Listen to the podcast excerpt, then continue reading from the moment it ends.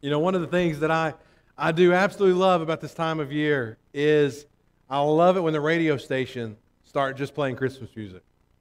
This is about the only time of year when I will personally I tune off of talk radio or sports radio or secular music and I just find myself drawn to Christmas music. And I even find myself a little bit sad, you know, as the new year rolls around. I, I miss it when 96.5 stops playing Christmas music. Because there's just something about those old Christmas songs that they really touch our hearts. They, they take us back. They, they, they make us remember our childhood. They touch our hearts in very special ways. What they really do a lot of times is they, they make us think about Christmas as we think it ought to be. A song like I'll Be Home for Christmas, whether you're home today or not. A song like I'm Dreaming of a White Christmas, even when you live in Alabama and you know the likelihood of that is like slim to none, right? But, but it's still what you think you want it to be or, or what you hope it ought to be. And, and so those songs, man, those songs, they, they just really touch our heart and they make our heart smile and they make us think of things that, well, they make us think of a life that we think could be a better life, the way we think life ought to be. The birth of Jesus, the birth of Jesus is also something that should help us see that this life, it can be better it, it can be better than what we know, it can be better than what we may understand. I'm going to take us now over to Luke chapter 2. And in Luke chapter 2, I'm going to read beginning there in verse 1. Now it came about in those days that a decree went out from Caesar Augustus that a census be taken of all the inhabited earth. That was the first census taken while Quirinius was governor of Syria, and all were proceeding to register for the census, everyone to his own city. And Joseph also went up from Galilee, from the city of Nazareth to Judea, to the city of David, which is called Bethlehem, because he was of the house of the family of David, in order to register along with Mary, who was engaged to him and was with child. And it came about that while they were there, the days were completed for her to give birth. And she gave birth to her firstborn son. She wrapped him in cloth laid him in a manger, because there was no room for them in the inn. And in the same region there were some shepherds staying out in the fields, keeping watch over their flock by night. An angel of the Lord suddenly stood before them, and the glory of the Lord shone around them. They were terribly frightened. The angel said to them, Do not be afraid, for behold, I bring you good news of a great joy, which shall be for all the people. For today, in the city of David, there has been born for you a Savior who is Christ the Lord. And this will be a sign for you. You'll find a baby wrapped in cloths lying in a manger. And suddenly there appeared with the angel a multitude of the heavenly host, praising God, saying, Glory to God in the highest, and on earth peace among men with whom he is pleased. The birth of Jesus the birth of Jesus gives us a, a much better view of history itself. Because you see, the, the birth of Jesus occurred at a very specific point in the course of human history.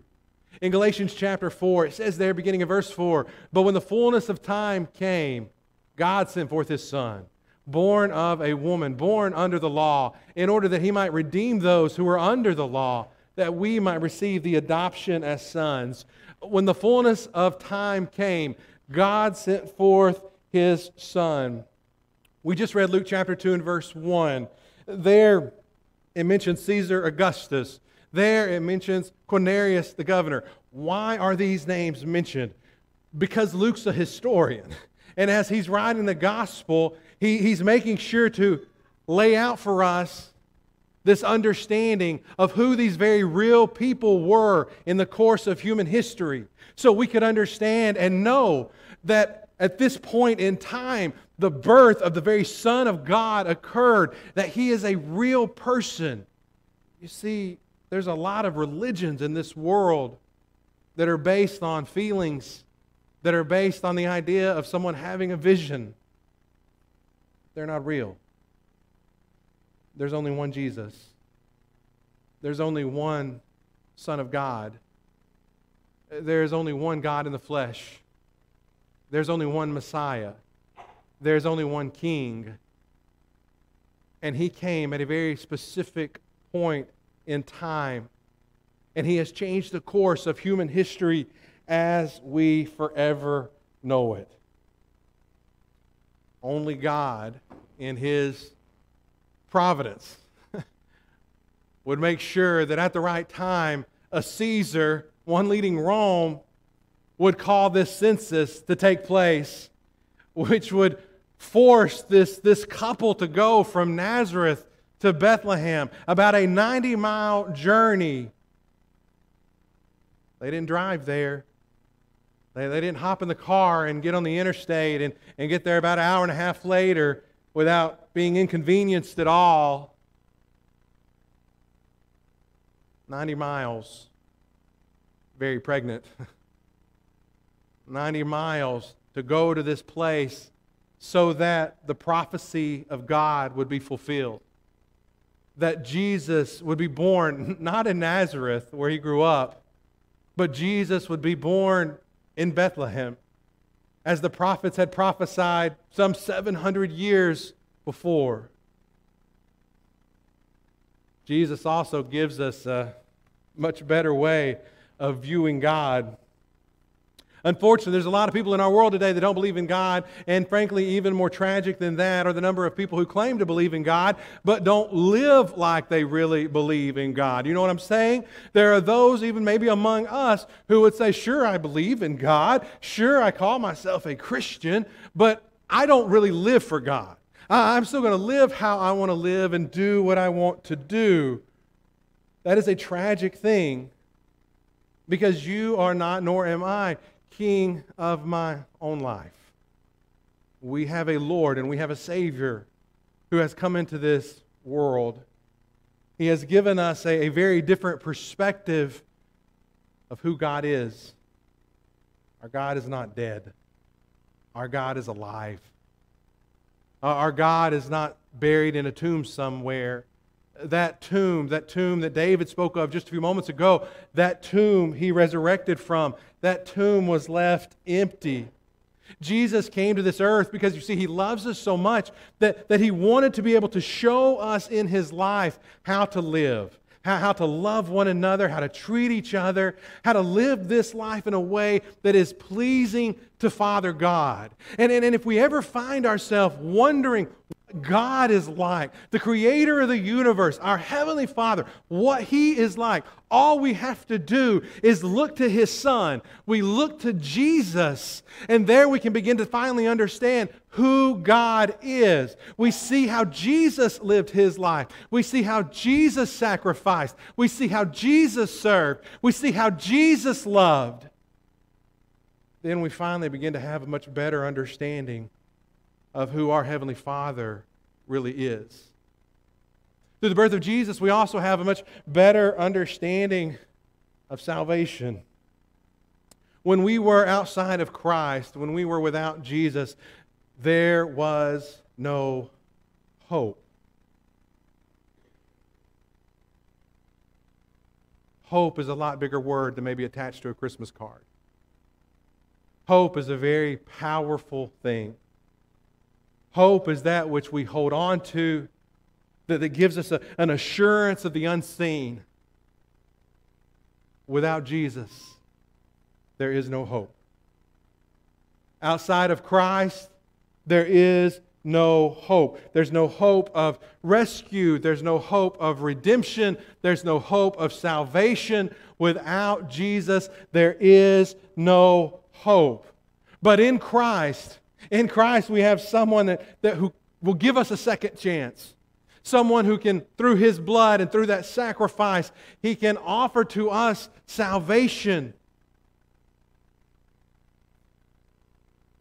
We've all made mistakes. We've all sinned and fall short of the glory of God. We all need that grace. We all need that mercy. We all need that forgiveness. And you know what? It's free. You can't buy the salvation of God. You can't purchase the blood that Jesus shed. He gave it to you and to me. He gave that to all mankind. I don't know what you woke up to this morning under the tree. I, hope it was something you, were really excited about. But please understand that the gift of Jesus and the salvation that is offered only through Him, that, that is greater than any physical present that you will receive today, yesterday, or forever. The birth of Jesus also gives us a better view when it comes to our purpose in this life. He's the Messiah. He's Lord. He's Savior. That means He calls the shots. Not us.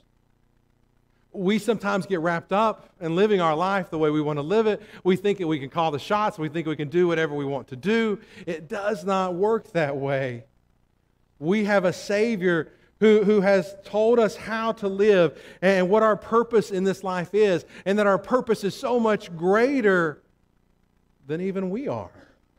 And I know that's hard for us to fathom sometimes because we think that we are the center of the universe. We think that we were the one in control. We think we are the ones who can fix all the problems as they occur. But we can't. Jesus said there's two things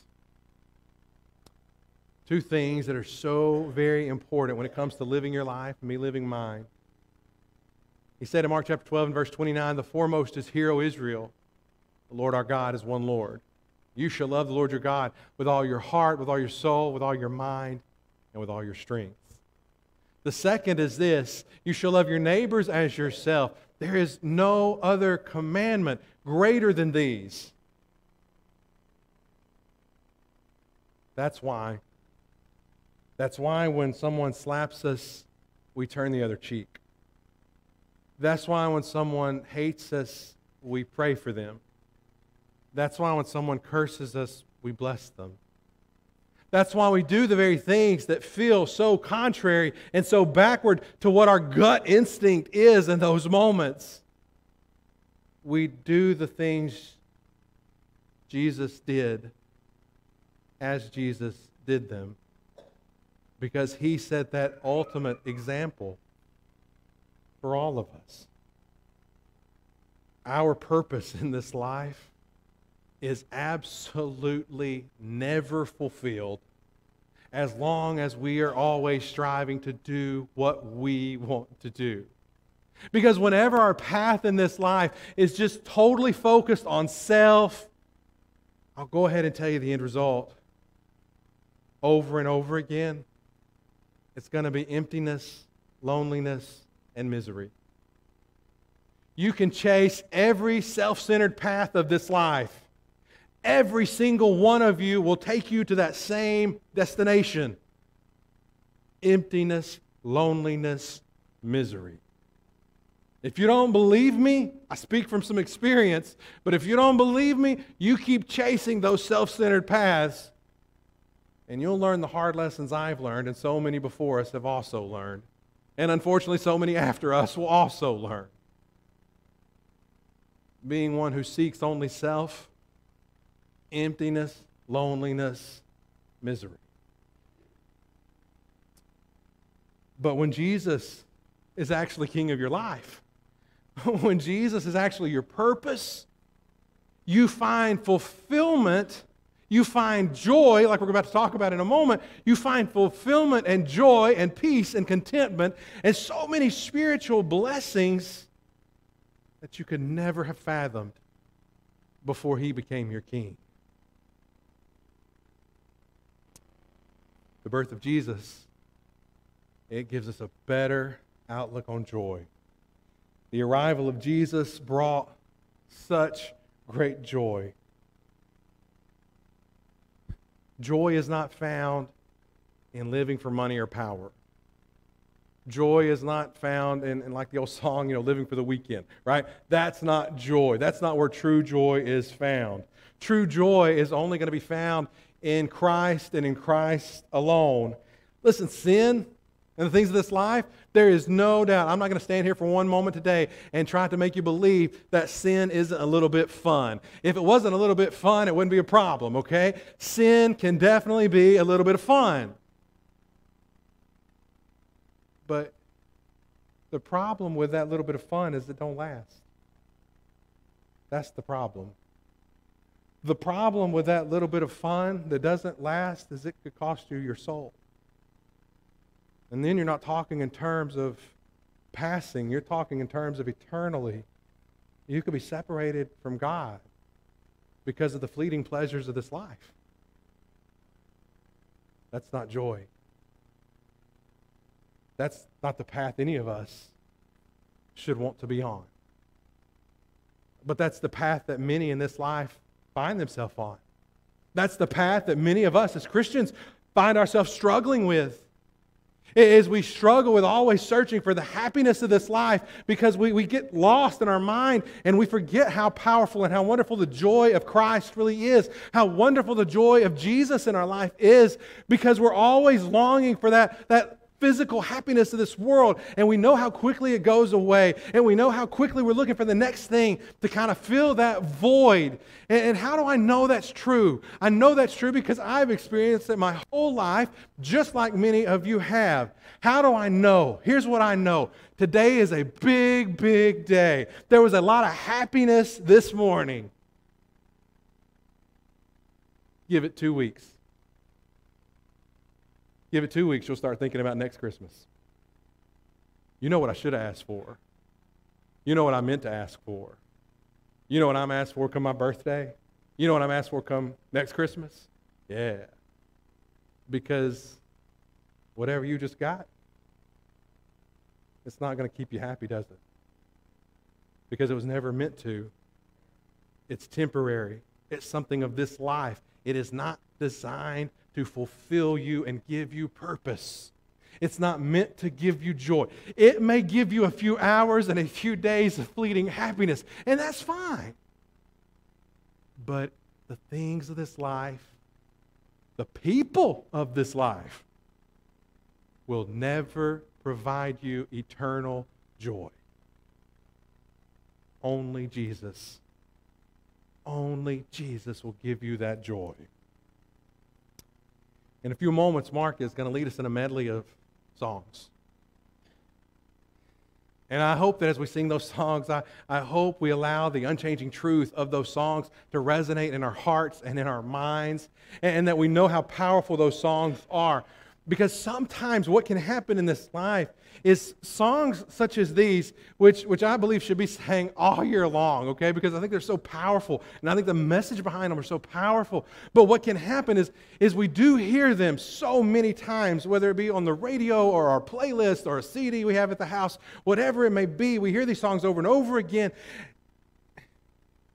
And the meaning, the meaning starts to get lost the meaning starts to get lost around all of the, the hustle and bustle and the decorations and the entertaining and the gift buying and, and, and, and cooking and, and everything else that goes with this season.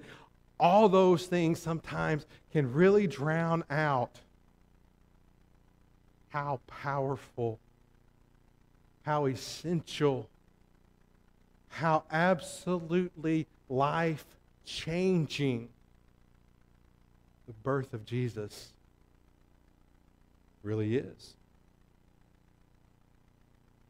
In World War II, there was a, a man by the name of Ernest Gordon. Now, Ernest wrote a book about being a prisoner of war in Burma during World War II. Became a very popular book, writing about his time there as a, a prisoner. And he wrote about how just horrible and how humiliating the prison camp was. But he went on to write there was one day, one day that they actually gave the prisoners off at the prison camp. And it was Christmas 1944. And of course, they were exhausted, they were starved, uh, they were, many of them beyond recognizing because of the horrible conditions that they had endured. And so they were thrilled just to have this day off at the prison camp. And, and he said that many of them were just huddled around a couple fires, just trying to stay warm and not freeze to death. And he said that one person, one, one prisoner, started singing about the birth of Jesus. And then he said that, that several other men joined in, several prisoners singing together about the birth of Christ. He said that was the absolute most spiritual day of his life. Why? Nothing will give you hope like Jesus Christ. Nothing provides joy like Jesus Christ. So if you're here today and you've never obeyed the gospel of Christ, I would encourage you to do that. Uh, uh, not simply because it's Christmas Day, but listen, David, if you want an easy way to remember the day, man, this is an easy way to remember it from this day forward, right? You obey the gospel today, you'll have December 25th in your head from this point forward. We'll all remember it. or maybe you just need the church to pray with you, encourage you about something that's going on in your life. Listen, if, if we can help you in any of these ways or, or any way you might have, won't you come as we stand and